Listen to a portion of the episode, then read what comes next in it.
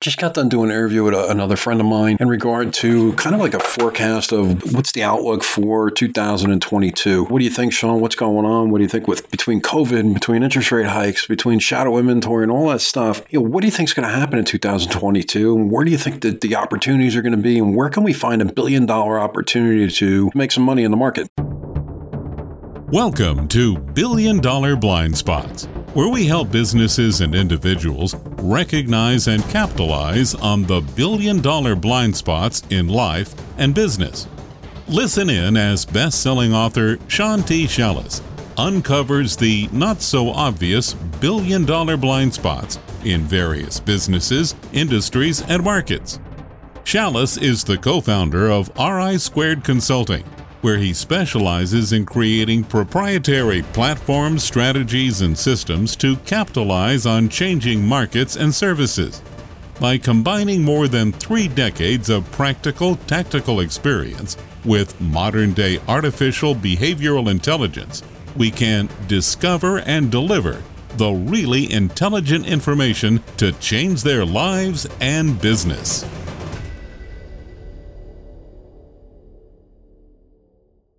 Hey there, everybody. Sean Shallis, host of Billion Dollar Blind Spots. Welcome back. It is uh, December 21st. I just had a 2012. Just got done doing an interview with a, another friend of mine in regard to kind of like a forecast of what's the outlook for 2022. What do you think, Sean? What's going on? What do you think with between COVID, and between interest rate hikes, between shadow inventory, and all that stuff? You know, what do you think is going to happen in 2022? And where do you think that the opportunities are going to be? And where can we find a billion dollar opportunity to make some money in the market? In some cases, we're talking to to major hedge funds, major real estate investment trusts, private portfolio managers. We're talking to the investor that owns one or two investment properties. We're talking to the guy who has his personal house down the street from me or my house. In some cases, that house may be 300000 In other cases, it could be three or four million dollars for their personal residence. They own two or three other houses. So, you know, there is a concern. Do you want to know what the market is doing and how to play the market going forward? And the smarter investors, they're looking to see if there's an opportunity about to happen or has it already happened. So, in order to kind of go forwards, we got to go backwards first. We got to kind of look at what's going on out there and what's been going on. So right now we have another variation of COVID that's happening. It's actually they just shut down some of the shows in New York City. Saturday Night Live actually shut down. They did the whole they did the show virtually, which I didn't even realize this week. So that's a sign that this is coming around again. We also have the Fed chairman uh, telegraphing that they're going to be doing anywhere between one to three interest rate hikes over the next 12 months in 2022. We have a bunch of political unrest with the Democrats and Republicans fighting over tax bills and fighting over different plans and everything else. President Biden's talking about huge interest rate hikes for capital gains. So, what do we see, and where is the opportunity going to be, and where? What is the forecast? First of all, once we look backwards and we look at the forecast, then we can actually look for the opportunity in the forecast. So, let's back up for a second. I want to just kind of back you guys up a little bit and do history repeats itself, obviously, especially in the real estate business. In the real estate business, you've heard me say this hundreds of times. The real estate business repeats itself anywhere but eight to twelve years in a row. It goes on a cycle. And right now we're in a pretty much an up cycle. You know, the market is taking off like a rocket again, but it is starting to stabilize. We are starting to see prices come back in line with the market. We're starting to see properties that are expiring unsold, which means that they were overpriced or they just didn't sell for some reason. We're seeing people negotiate again on home sales or, and on home properties when they go to purchase them and they do a home inspection and there's things wrong with it. Instead of buying the house on the blind, as they say, without even seeing it, where we were having people from New York City actually buying houses without doing a home inspection and closing without even seeing the property. They just wanted to get out of the city that bad. But now we're actually seeing people going back to normal. We're going back into a pseudo normal market, if you will. We'll see how long that lasts with the new COVID variant. I'm going to back you up a little bit. I want to go back to 2008. So in 2008, when we worked in that market, and you know, I'm not a genius, but I've been in the real estate business since 1996. I started in 1988. I actually got involved in the real estate business on the construction side. I ended up going in the sales side in 1996 after developing a patent on a bicycle lock. My buddy said, You know, everybody in town, he goes, You should sell real estate. Goes, You, you can make a lot of money. My mom does it. She stinks at it and she makes a ton. I did get involved in real estate, thank God for my friend Matt, found my, you know, my calling. So 2008 comes around, you know, the market is flying up into that point. I open a real estate office and literally about a month after I open a real estate office, bam, you know, the financial debacle of 2008 and 9 happens. We have a, a bunch of what I'm going to call commercial mortgage-backed securities. We find out that there really was no security in it. The properties that they had uh, told them that there was a value in were really not. They were overvalued, overappraised. People were getting loans loan comes of like for a million dollars on an income of $100,000. You know, I still remember telling a friend of mine who's a brilliant guy, has a quantitative analytics degree from MIT. And when we were selling his house in 2007, he said, Sean, you sure this is the top of the market? And I said, Paul, I see guys getting loans for $1.5 million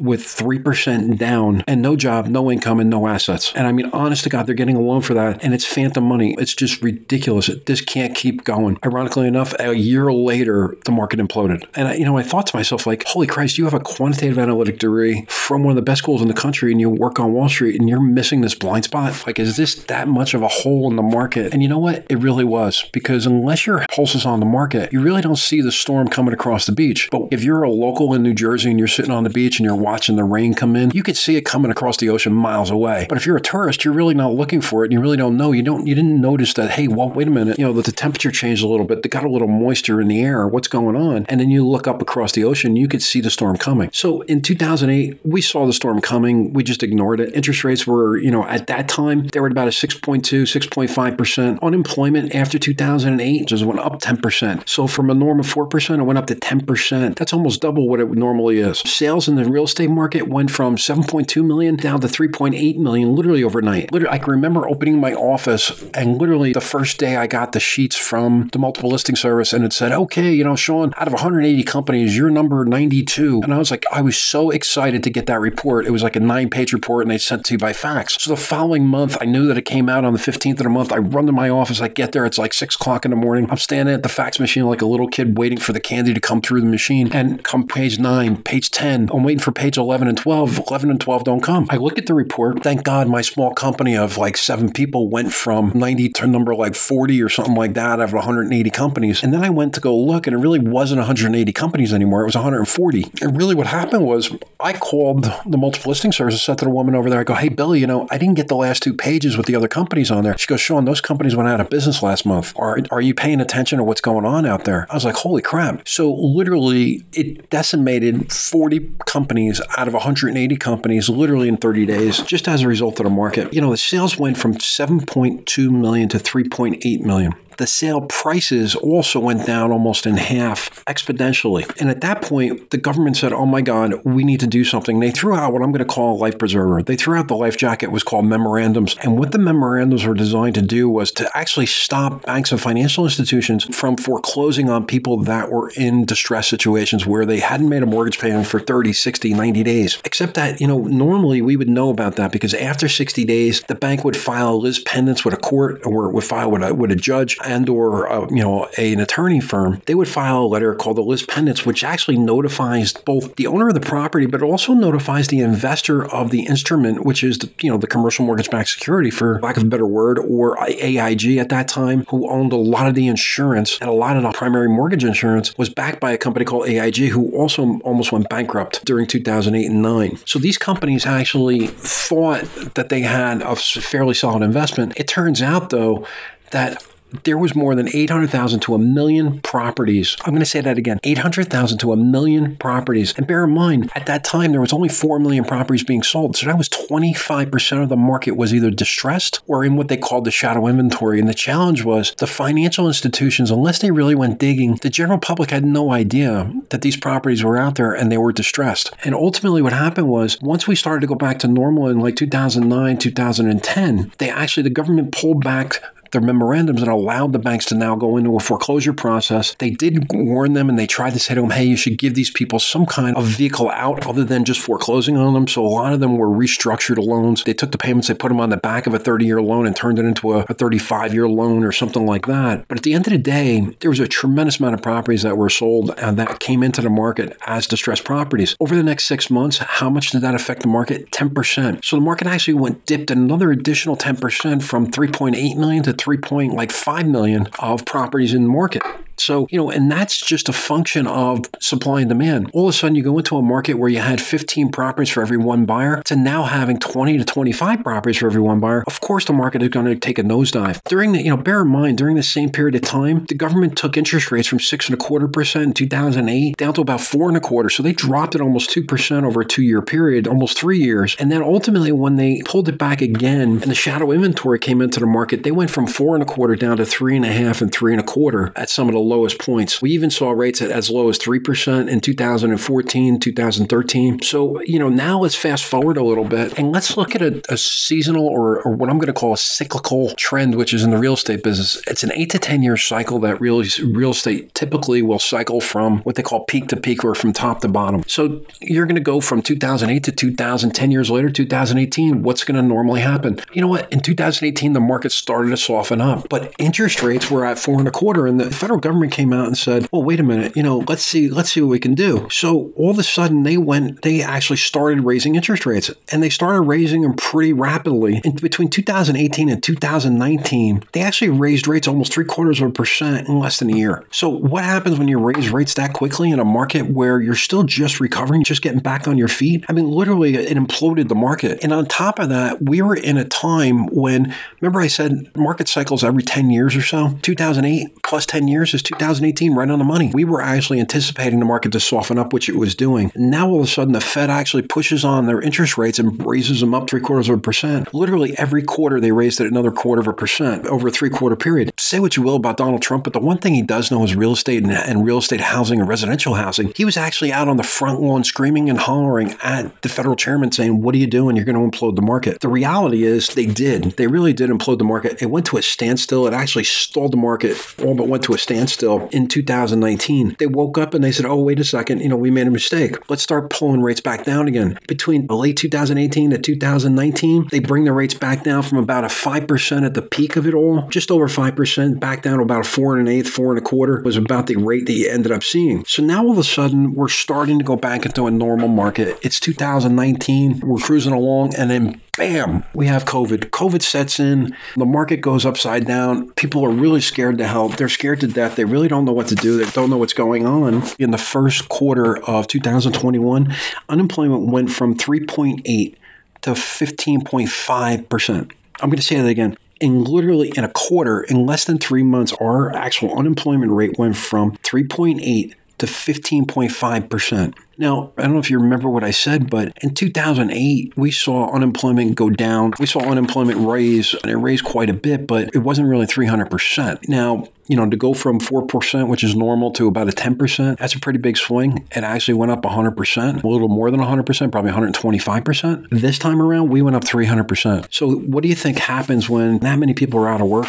Of course, they're having problems with not having jobs, not being able to pay their bills. The government steps in again, throws out the life preserver. This time, not only did they throw out the life preserver to stop the federal banks and the financial institutions from actually foreclosing on, on these people, but they also threw them money. They threw a lot of money at them them. And really, what was happening was people were getting paid more money to stay home than they were when they were working. So they really had no interest in going back to work. And when they did say they can finally go back to work, a lot of them said, screw it, we're not going back to work. And right now, if you go into, like, oh, we went into a restaurant in Lake George over the summer. Do you know that we were in a restaurant that normally would hold 300 people for dinner on a Thursday night? The funny thing was, there was probably 30 people out front in a line. There was 15 people inside at tables. And I walked up to the woman and I said, you know, let me ask you a question. Like, can you get us a table for 12? And she said, oh my God, no way. You know, there's, there's no way we can do that. And I said, well, what about three tables of four? And she goes, sir, look around here. And I go, yeah. She goes, I'm the hostess. I have two people in my kitchen and I have two people that are servicing this entire restaurant, including me, when I'm not at this table helping you. She goes, there is no way in hell we can accommodate your party. I really apologize for that. So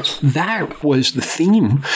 There was restaurants that should have been open that, that were closed because they just couldn't find the people to actually man the tables to work. There was no labor force out there to work. So all of a sudden, we start to see unemployment. We start to see COVID kind of be, get their arms around it a little bit. We start to see people going back to work a little bit late in 2020, 2021. Just before that, though, what happens to the real estate market? People are afraid to sell their house because they don't know where they're going. People that are living in a house are afraid to leave their house. People that want to sell their house don't want to sell it, don't want to let somebody in their house to show it. So ultimately, what happens, and now you have people that are in high density areas like in the tri state area in New York, where we have a ridiculous amount of people per square foot. And then you go into New York City where people are living on top of each other, and you have the scare of probably one of the largest pandemics since the Black Plague, if I'm not mistaken. And so you have people that are trying to get out of New York City and trying to buy a place out in the country away from people. The challenge is there's no inventory. So remember when I said 2008 there was one buyer that was qualified to buy a home for every 15 homes that were in the market. Reverse that in 2021, 2019, 2020. We did actually, I should say, at the height of COVID, we actually had anywhere between 15 to 20 buyers for every house that came on the market. Again, 15 to 20 buyers for every house that came on the market. But oddly enough, the market that was really moving then was the properties between 300 to 500,000 dollars. So my team actually we specialize in northern New Jersey. We specialize in doing seven or eight hundred thousand dollar residential homes. What's interesting is we figured out that that market in 2019, when everybody was out of work, wasn't moving at all. But yet there was properties that were flying off the shelf, which were the properties between 300 and 500,000. So what did we do during COVID 19? One of the first things we did, we sat down, we took out a whiteboard, and we figured out how much of the real estate process needed to be done in person and how much of the process could we do virtually. What we really learned was the vast majority of the process could be done virtually. We really only needed to get in the house maybe once, maybe twice to let somebody in there. And then we opened the doors, opened the windows, we got in our hazmat suits, and we showed the property. And what's interesting is what we figured out very quickly was even though properties between our normal market, which would have been 800,000 or up, wasn't turning over or wasn't selling for the most part, that's because those people were in between. They didn't know if they were going back to work. They didn't know if they were going to work. They didn't know if they had jobs. I mean, literally, people were on the sidelines just wondering what was going to happen if they were going to get back in the game again. But yet, the people that were working were the frontliners, the people that were the policemen, the firemen, the, the paramedics, the nurses, the doctors. Anybody that was on the front line was actually not only were they working, but they were working triple shifts. They were working massive amounts of overtime and they had wads of cash and they had no place to spend it. So, what was happening was we figured out very quickly that if we could get properties between 300 and 500, now bear in mind, interest rates are at 3%. With an interest rate at 3%, you can actually buy a three to $500,000 house with a $120,000 income. If you talk to a frontliner that normally makes $75,000, $80,000, how much do they make when they are making overtime? 120. If they have a spouse that stays at home with their kids and they maybe are a school teacher or something like that, in many cases that household income is anywhere between 100 and 150,000. So those are the people that were buying homes. So we shifted our focus to that billion dollar blind spot, if you will. If we had just kept on focusing what we normally did, we would have went out of business like everybody else. And actually, during that period of time, my team and I, we did more business than most companies did for the entire year during a six month period because we actually shifted to the market as opposed to letting the market dictate what was going to happen to our business. So now we look at it and we say, okay, like I said, December 21st, 2021, we're starting to see properties level in a little bit. We're starting to see the market soften up. We're seeing multiple offers, but maybe we're seeing one or two offers as opposed to eight or nine offers. We're seeing properties that are coming in, uh, they're appraising or they're under appraising because the appraisers saying, you know, they're just not worth it. Or we're seeing properties that people are negotiating on and or they're negotiating uh, credits or they're negotiating repair credits. So that's a sure sign that the market is going back to normal. Remember what we said, market recovers, its cycles are about every 10 years. The United States government buoyed up our recovery cycle that should have happened in 2018 and 19. They actually threw us a life preserver. And even though they almost imploded the market and stalled the market, all but stalled it to zero when they raised interest rates of three quarter, you know, three quarters of a percent in less than a year, they realized they made a mistake and they actually jump started and took out the jumper cables, put it on there, and jump started the market by pushing the rates down, not 1%, but almost two full percentage points over the next year. And that actually buoyed up the market. And then with the COVID effect, is what we're going to call it, not only did it buoy up the market, it actually put it on steroids and made the market take off like a rocket. So now that we're stabilizing, where do we see the market going as we go forward? I mean, yeah, we have another COVID variation happening, but I think now we're getting conditioned to it. And even though it's a terrible thing that's happening, I think we're in front of it and we're starting to see that we have some kind of not a cure for it, but we do have some treatments for it and we can get in front of it. Is the variant that's out there now probably more aggressive than the other ones? According to the news, it is. Um, according to the news, this variant is actually happening and transmitted very, you know, far more, uh, far quicker than the, the original COVID 19 variant. So, where do we see the market and what do you see? What do you think the forecast is, Sean, moving forward? Well, let's look at this from, from a perspective of we have a market that's settling down. We had a market that went straight through the roof where people were paying 15 to 20% more than a property's worth because they wanted to get out of their environment and get into a new environment. Now that market settles down, all of a sudden people come back to normal. Financial institutions are actually looking at their books going, oh my God, what do we have on the books now? And now they're actually, and the federal government is coming out saying, hey, in 2022, we think we're going to raise rates again. Probably we're going to maybe raise rates three times in a year. Does that sound familiar? 2018, 2019, we went from 4.2 to almost 5%. I mean, that's a huge increase over a, over a 12 month period. Didn't we learn from history? On top of that, the shadow inventory.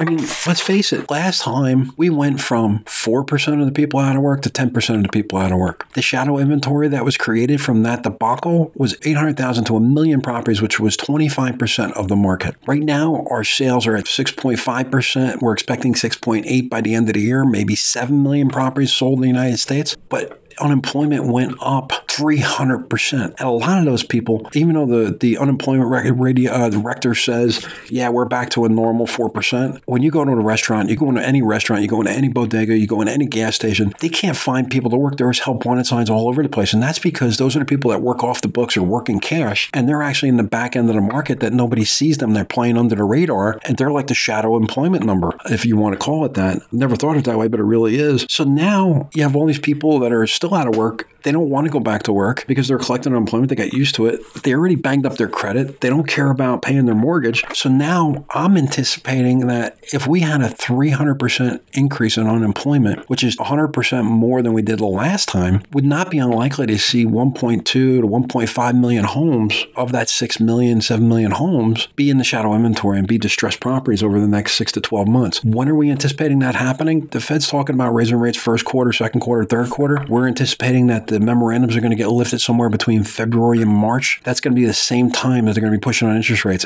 They're going to be pushing on both ends. The market has no result but go down. And am I saying it's going to take a nosedive? No. But I do think that there is going to be an opportunity for smart investors, smart hedge funds, real estate investment trusts that are waiting and have cash, stockpile cash, waiting for opportunities. Because I believe that, at least in the residential market, you're going to see anywhere between a million to a million and a half of distressed properties be introduced to the market over the next six to 12 months. In addition, you remember all the sticks and bricks? You remember all those people that we've all worked with and all the people that we've talked to and that own small businesses or medium sized businesses? You know, the people that are old school and they said, hey, oh my God, I can never operate my business virtually. I have to be there in person. My brother, who's a stockbroker, I have to be in the office because I have to be in confirm my Quotron. Hey, but God bless them. I mean, I get it. It makes sense. But the reality is, even those people learned how to operate a business outside of the norm. They figured out that they can work virtually. And a lot of these companies over the past 12, 24 months actually reconditioned themselves to believe that, you know what? I have a neighbor that is a chief operating officer at a major engineering firm. And he said, you know, Sean, we were going to purchase another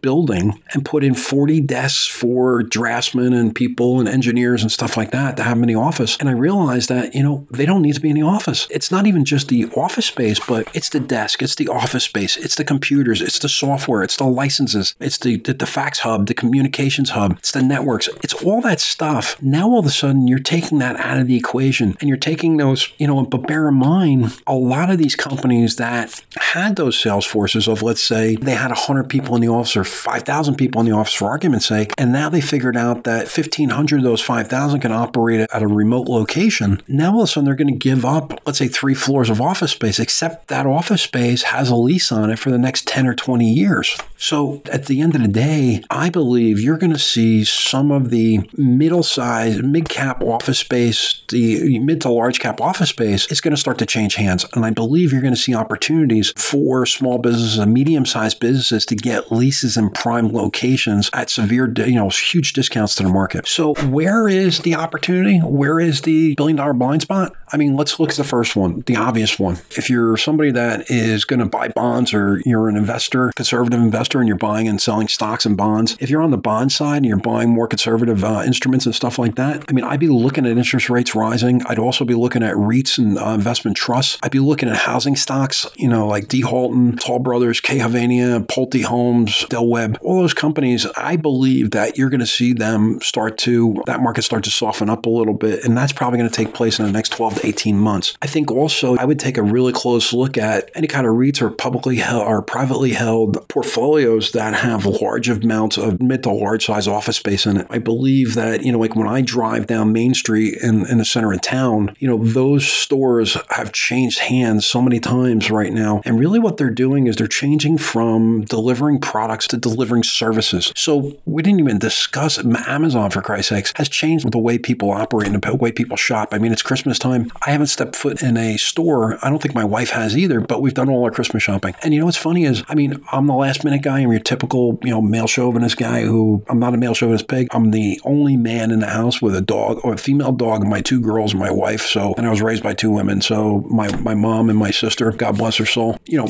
at the end of the day, our lives has changed and it hasn't only changed from COVID. COVID has really put in the magnifying glass on the way we operate and do a lot of things like the virtual, you know, getting your groceries delivered to your house. And, you know, it changes the environment for the real estate environment. It also changes the environment for the way we do business. Like I would be looking at businesses that are clearinghouses for, you know, the consumer's money. I remember I worked for a guy who was at American Express and they were working on the PayPal equivalent and he actually left American Express because he figured out that they just really couldn't get their arms around it. And he ended up going work with PayPal um, because they were on the forefront of it. And the reality is companies like PayPal, Stripe, those companies that are that are actually accepting credit card payments virtually and stuff like that, Venmo, all those small companies they're going to be a huge players going forward. You know, and I think from the real estate side, if you're a small guy and you want to get involved in the real estate business, if you took some equity out of your house, put it on the sidelines, waited another three to six months, you're going to see opportunities show up. And here's another here's another play also. Let's say you're getting ready to retire in the next five to seven years, and you're thinking you want to go to Florida, you're thinking you want to go to the Jersey Shore. So what do you do is your property is at an all-time high right now.